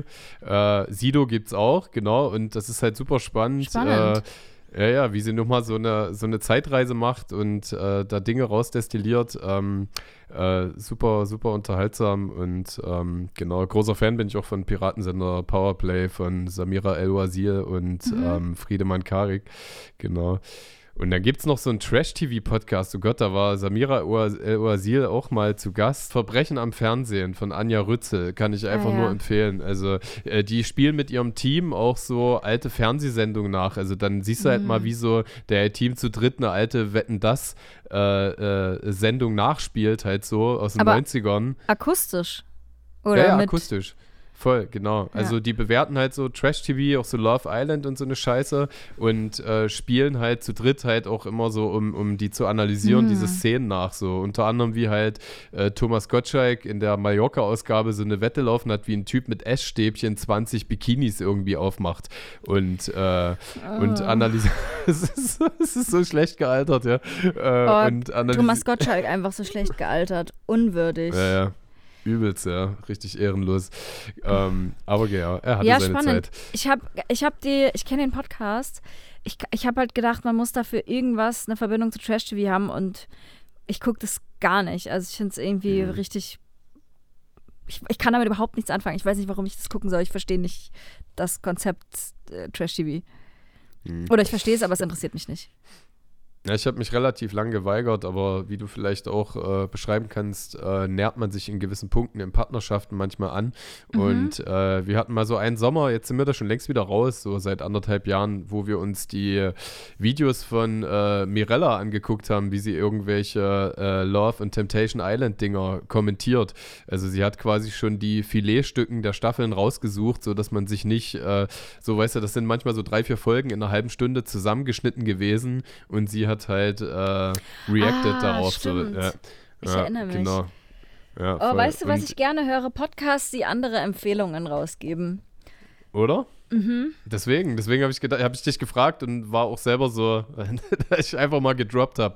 So, man kann doch die Formate irgendwie, äh, man kann doch da Credits senden. So. Voll. Hört, Home, hört, hört Homegirls, hört Sinus hier in meinem Podcast. Ja, Sinus, oh mein Empfehlung. Gott, ganz vergessen. Sinus, bester Musikpodcast ähm, ever. Ganz toller Moderator. Auf gut aussehend, sympathisch. äh, äh, ich, warum fühle ich da einfach so eine unterschwellige Na Nahbarkeit oder äh, Keine Ahnung. Ja, okay, okay. Ja. Äh, lass mal einfach mal so stehen. Das letzte Thema, was mich interessiert, du erinnerst dich vielleicht noch, als äh, du mit Helene zu Gast warst vor ein paar Jahren in meinem äh, super innovativen Brotbox-Format äh, und wir schnitten im Auto mümmelten. Äh, da fand ich es ganz funny. Äh, ich erinnere mich zurück, dass wir da so ein bisschen über dich als Produzentin gesprochen haben und da warst du noch so, äh, da hast du noch nicht so richtig released, ja. Und sagtest ja. auch in, in, in dem Format, dass du da Perfektionistin bist und auf jeden Fall für dich selber erstmal eine lange Schulzeit durchläufst, bevor, bevor du da irgendwie in Serie gehst. Jetzt finde ich es voll äh, cool zu sehen, was daraus geworden ist, äh, nämlich dein, also zumindest das ist das, was ich jetzt so vordergründig wahrnehme, dein Import-Export-Projekt Projekt, was du äh, zusammen mit einem Kollegen machst. Tut mir leid, ich habe schlecht recherchiert. Sei mal so Stefan Heinrich. uns sein Stefan Heinrich, ganz lieb. Stefan Dank. Heinrich von äh, Clan. Ah, okay, krass. Also nicht sein einziges Projekt sozusagen. Nee, er hat noch ein sehr erfolgreiches Deutschpop-Projekt mit seinem Bruder zusammen. Ja. Ah, krass, okay, muss ich mir auch mal geben. Und ich finde es halt super abgefahren. Also nicht, dass ich jetzt gedacht hätte, äh, dass da, dass irgendein Rap-Projekt oder so rauskommt, wie symbiotisch da halt so alle musikalischen Affinitäten mit, mit einfließen, ja, und man mhm. das gar nicht so in einem Genre klassifizieren kann. Also, ja. ähm, hast du das damals selber schon gewusst, dass es in, in, in so eine breit gefächerte Richtung gehen kann? Ähm, Wird? Auf lange Sicht gesehen ja, aber ich habe damals gedacht, ich mache viel mehr einfach nur Beats für Rap-Artists. Mhm. Ähm, das war so ein bisschen eigentlich mein Wunsch und auch womit ich angefangen habe. Ähm, dann habe ich ja ganz viel Lo-Fi gemacht, einfach weil Corona war und ähm, Lo-Fi ist einfach eine recht easy Art, Musik zu releasen, ohne dass es sehr viel Aufwand bedarf, weil Du kannst mhm. es irgendwie alleine im Studio machen. Du brauchst nicht unbedingt Lyrics, du brauchst nicht unbedingt jemanden, der performt. Du kannst es im Zweifel selber über, über äh, Distribution rausbringen und du bekommst das ganze Geld davon. Das also, was mhm. eingeht, wenn Geld eingeht. Ja, ähm, und in, während Corona gab es auch irgendwie so einen Lo-Fi-Hype, weil das viele zu Hause gehört haben. Ich finde, ehrlich gesagt, es ist eine kackenlangweilige Musik und ähm, ich, meine Lo-Fi-Tracks wurden durch wirklich einen dummen Zufall gelöscht, also durch eine Verpeiltheit mhm. von mir selbst, weil ich so eine Frist nicht eingehalten habe, meine Sachen zu verlängern. Und dann war das alles mhm. gelöscht und dann war ich auch so, ja, ist auch okay, es war irgendwie nice, genau. Mhm. Und dann habe ich irgendwie verpasst, so Beatpakete rauszuschicken und mit mega vielen Leuten in Studios zu connecten und habe stattdessen einfach mit meinem alten äh, Kindheits- oder Jugendfreund äh, Stefan, mit dem ich in Leipzig schon ganz viel Musik zusammen gemacht hatte und ähm, wir haben Straßenmusik zusammen gemacht und äh, ja, wir sind so rumgereist und haben viel auf der Straße gespielt und in Hostels gepennt und in Coverbands und so Bums. Genau, habe dann angefangen mit ihm Musik zu machen und da hat sich recht schnell rauskristallisiert, dass äh, er spielt halt alle Instrumente sehr gut und gleichzeitig. Und ähm, ich habe mich halt so in das Producing reingenördet, dass das eine voll schöne Verbindung ist. Aber genau, er kommt aus einem ganz mhm. anderen Genre als ich.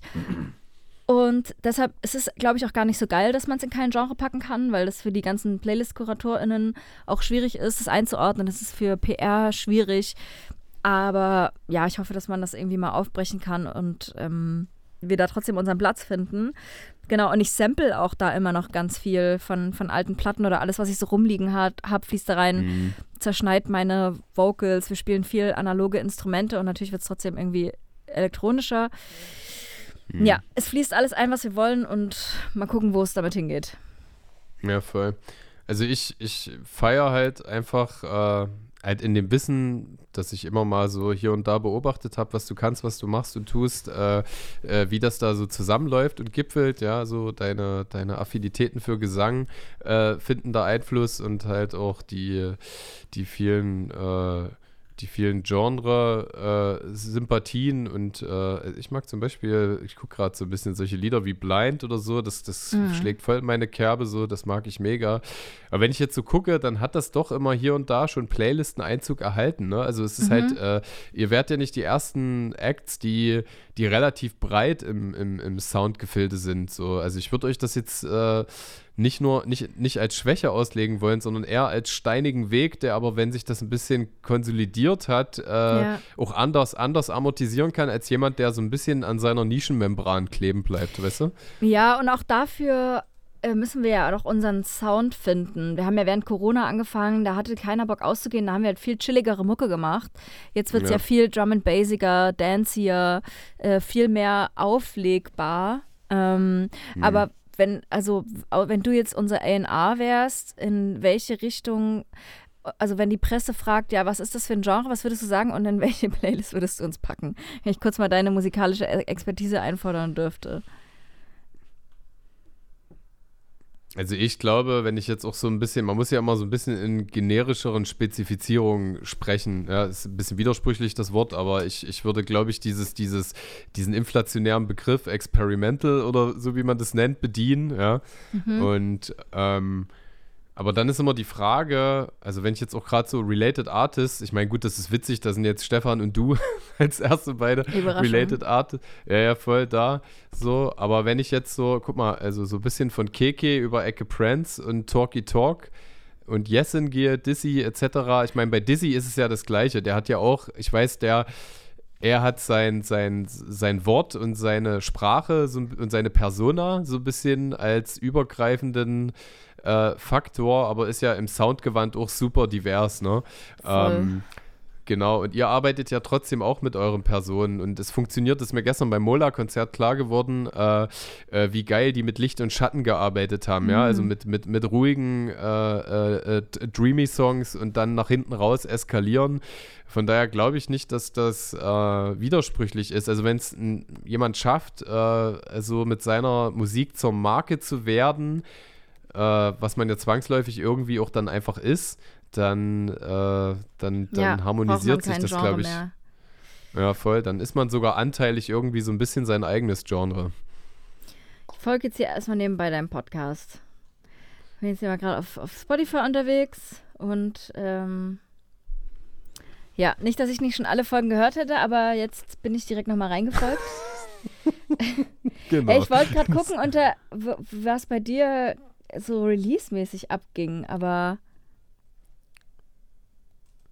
Wie meinst du das? Jetzt also, also im Podcast-Game oder muckemäßig, oder? Na, muckemäßig.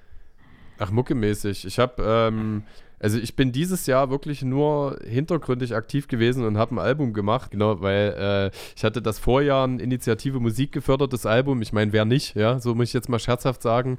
Ähm, voll, genau. Und ähm, ja, das hat Spaß gemacht, war aber auch irgendwie ernüchtert, weil wenn ich mir jetzt zum Beispiel Frank angucke, also Kollege Hartmann, der mhm. äh, super viel spielt und so, dann ist mir halt auch klar geworden, was notwendig wäre, um die Mucke zu spreaden, dass sie in der mhm. Reputation auf ein interessantes Level kommt. Also ich meine, gut, ich ich, ich überlasse jetzt jedem selber, dass ich einen Charme habe. Ich glaube an, an, an meinen Humor in, in der Mucke und halte den auch für repräsentierungswürdig.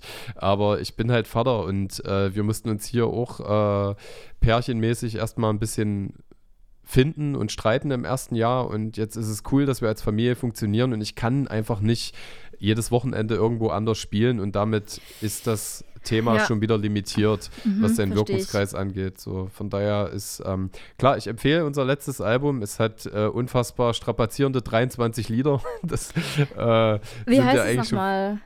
Äh, Brust oder Keule heißt das, genau. Mhm, ja. ähm, Genau, äh, aber ich war auch so ein bisschen abgefuckt. Ich habe am Mucke machen noch Spaß. Wir haben jetzt auch einen Proberaum genommen und so, aber das ist echt alles irgendwie so richtig Garagenband-mäßig irgendwie so für mich geworden. Und das Witzige ist, es macht mich tatsächlich glücklicher, als wenn ich das irgendwie an welche Erwartungen kopple, die sowieso äh, dem, dem Release nicht gerecht werden können. So. Aber halt auch einfach, weil die Struktur und die, die Zeit nicht dafür da ist, das Ganze irgendwie wachsen zu lassen. So, ja. Aber unter welchem Namen hast du dann das Soloalbum gemacht, was nie rauskommt? Achso, das mache ich noch. Das kommt schon raus. Das ist so, immer noch okay. deine Maffa. Genau, das ist ja. deine Maffa. Ich habe bloß irgendwann, ab jetzt habe ich halt einen anderen Produzenten. Also nach zehn Jahren habe ich, okay. weiß nicht, ob du, ob du Syndikat noch kennst. Äh, von, ja, ja, klar.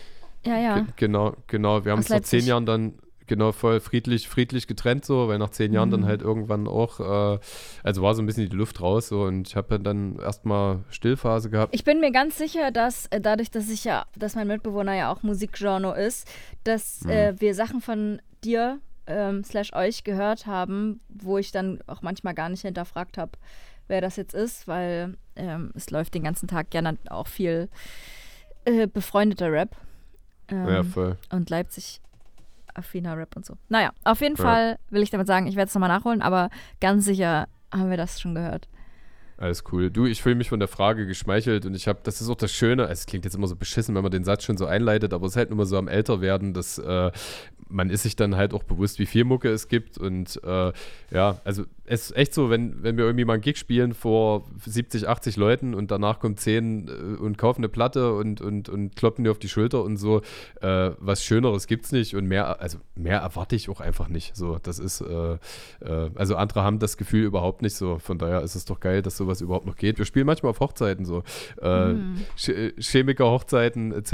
Das sind so, und das mittlerweile heiraten ja auch Leute so in unserem Alter, also das heißt, das sind einfach nur Partys, wo die ja. Leute halt so irgendwie, die Eltern sind nicht mal da oder so, ist logisch so. Und die besaufen sich auch bloß. Und das ist so eine geile Nische. Voll. Ich bin halt limitiert auf die neuen Bundesländer, damit ich halt dann auch abends wieder oder am nächsten Morgen zu Hause bin. So. Ich verstehe das, ja. ja. Voll. Josi, äh, wirklich, das äh, ist mir ein übel, wie immer ein inneres Tretbootfahren gewesen. Ich weiß das mies zu schätzen, dass, äh, dass du dir die, Hä, die Zeit sicher. für mein Format genommen hast. Ja, tut mir übrigens leid, dass ich gebummelt habe. Ähm, die letzten das ist Dates. aber auch wieder dein Selbstanspruch, oder? Achso, ach, die letzten Dates, aber ey, yo, also teilweise ey, bin ich da auch nur manchmal. Fünf Minuten zu spät, das ist absolut vertretbar, glaube ich. Oder? Das war nicht mal mhm. akademisches Viertel, du warst drei nach oder vier nach so, also ja. alles gut. Ja, genau. Äh, und alles andere, also ehrlich gesagt kenne ich das Game so. Also ich lebe im, komplett im Verabredung-Verschiebungsgame. So, das ist, äh, bin eher verwundert in letzter Zeit, wenn du in Verabredung mal so stattfinden ja, ne? kann, das ist auch, das ist schon ist. crazy gerade. Dazu kommt diese Krankheitswelle. Ähm, wir leben in krass unzuverlässigen Zeiten. Hm. Das ist echt ja, ja, irre. Eigentlich müsstest du überall bei jeder Verabredung dich noch dreimal absichern, überall Rücktrittsversicherung und alles abschließen. Ja. Äh, Gerade in Berlin war das ja eh schon immer so ein Symptom der Stadt, dass Verabredungen eigentlich nie eingehalten werden und immer eher nur so, eine, so einen Symbolcharakter haben. Ja, wir ja. kennen uns jetzt, wir gehen mal Kaffee trinken. Klar, das passiert einfach nie. Ja. Ähm, und jetzt wird das gerade noch viel schlimmer, diese Verbindlichkeiten. Ja, gut. Das also tatsächlich, ja, voll, voll fühle ich. Aber tatsächlich habe ich das im, im näheren Umfeld und ich bin auch so, weil zumindest, ich sag mal so, die Freunde, so, äh, der, der, der erste Ring, wie ich immer humorvoll sage, so, ähm, da fordere ich das auch ein, weil mein Leben ist durchchoreografiert, einfach allein schon mhm. durch Kita-Zeiten etc.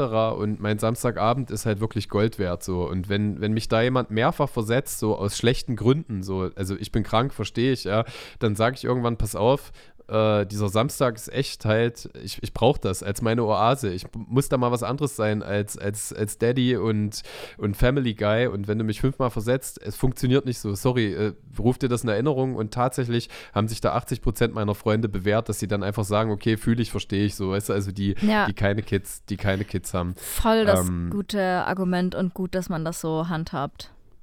Ja, es sind da noch keine Freunde für mich, wenn, wenn man nicht auch einfach mal eine unbequeme Wahrheit servieren kann und äh, wer dann da nicht bleibt, äh, tu, ja, ist da nicht böse gemeint. Ich will da auch nicht in so eine verhärtete Position. Es gibt auch Leute, mit denen ich super unverbindliche Freundschaften habe, wo ich weiß, die haben den Kopf in Wolken, die können das einfach nicht und dann freue ich mich einfach, wenn die mir äh, bei irgendeiner Party einfach entgegentanzen, ich umarme die, wir halten 20 Minuten einen Plausch und dann äh, flaniert er wieder in sein unstrukturiertes Dasein zurück. So, das ist alles vollkommen okay. Also auch solche Leute Worte habe ich lieben und schätzen gelernt, so, ja.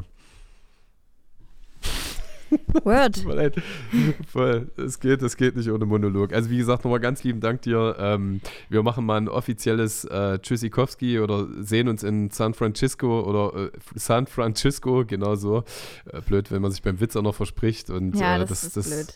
Ja, ist richtig peinlich so. Aber das letzte Wort gehört dir und wie gesagt, ganz lieben Dank, dass du da warst. Oh. Ey, ich freue mich auch, dass ich da sein durfte und äh, werde sowohl deinen als auch alle anderen Podcast-Empfehlungen, die du ausgesprochen hast, weil ich dich für einen sehr eloquenten jungen Herrn halte, äh, werde ich mir reinziehen. Geil. So, ihr Lieben, vielen Dank, dass ihr bis hierhin die Lauscher aufgesperrt habt. Bis nächste Woche Donnerstag zu einer neuen Folge. Wie am Anfang erwähnt, schaut doch mal in die Shownotes zur Spendenaktion dieser Staffel und helft mir für die Kinder und Jugendlichen im AWO Wohnheim Kreuzberg in Wernigerode ein gezieltes Projekt zur Freizeitgestaltung zu finanzieren. Lieben Dank vorab für jeden Euro, den ihr fließen lasst. Dieses Format heißt zwar wie ich Edgar Einfühlsam, aber die schöne Musik in Intro und Outro stammt von Sounds Like Hugo, die Fotos von Videofilms und das Layout von Kana Music. Ganz lieben Dank dafür. Das Intro wurde geschrieben und eingelesen von Freund und Psychologe Hans Christian Puls. Als redaktionelle Vorarbeit möchte ich neben meinen Recherchen und Vorbereitungen außerdem dazu zählen, die vielen schätzenswerten Gespräche mit meiner Frau, meinem Kind und jeden Austausch, Streit oder Debatte mit meinem bereichernden Umfeld, aka den schönen Menschen, die ich meine FreundInnen nennen darf. Ganz besonders liebevolle Grüße gehen raus an Kollege Hartmann, Vandalismus und Gossenboss mit Z, die das Format, wie es final geworden ist, mit gebrainstormt haben. Das war's. Bis bald.